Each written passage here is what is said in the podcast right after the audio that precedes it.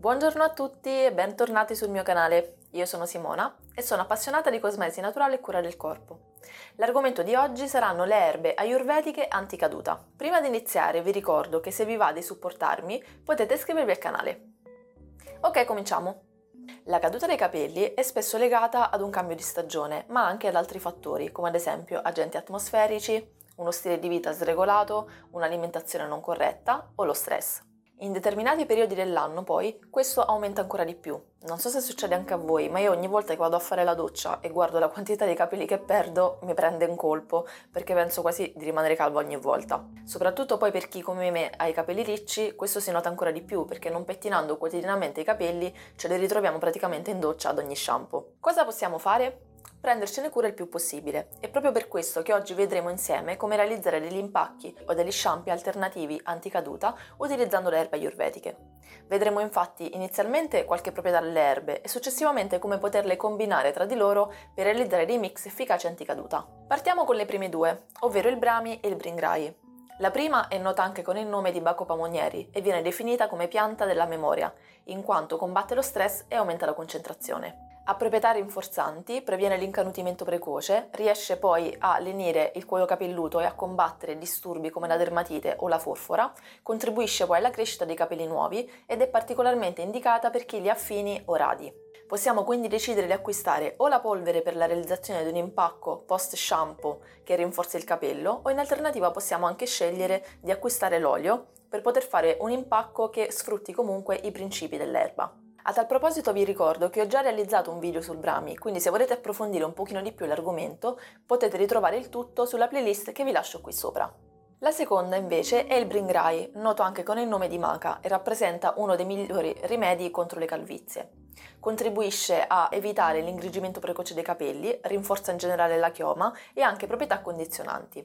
L'uso costante di quest'erba potrebbe scurire leggermente i capelli, di conseguenza potrebbe andare ad alterare il colore naturale delle chiome chiare. Io di solito utilizzo queste due erbe insieme per avere un effetto strong. Generalmente unisco 3 cucchiai di brami con 3 cucchiai di bigrai, 2 di zucchero e acqua calda o infuso, caldi e mai bollenti. Si mescolano poi gli ingredienti con oggetti, evitando utensili in metallo, sono invece consentiti qualsiasi altro tipo di materiale. Si mescola fino ad ottenere la consistenza simile ad uno yogurt, si lascia riposare il composto per circa una ventina di minuti e dopodiché va applicato sui capelli puliti, umidi post shampoo, tenendo in posa in questo caso per circa 45 minuti, sempre sotto cuffietta da doccia e berettino della nonna. Una volta terminata l'applicazione si risciacqua il capello, si va ad aggiungere balsamo all'occorrenza e poi si termina con il risciacquo acido. Passiamo adesso all'amla. Anche questa rinforza i follicoli piliferi, contribuisce poi alla ricrescita dei capelli e previene la caduta. Dona sollievo alle irritazioni presenti sul cuoio capelluto, riesce a regolare la produzione di sebo ed ha anche proprietà condizionanti. Tende a scurire leggermente il capello, per cui è adatta a capigliature castane o scure. A me di solito piace utilizzarla per realizzare un impacco volumizzante e anticrespo. Di solito unisco 3 cucchiai di amla con 2 di zizipus e idrato le polveri con gel semidilino quanto basta. Potete però in alternativa utilizzare anche acqua calda o comunque infuso. Anche in questo caso la procedura è praticamente la stessa che vi ho detto precedentemente, ormai la conosciamo tutti quanti come se fosse una filastrocca.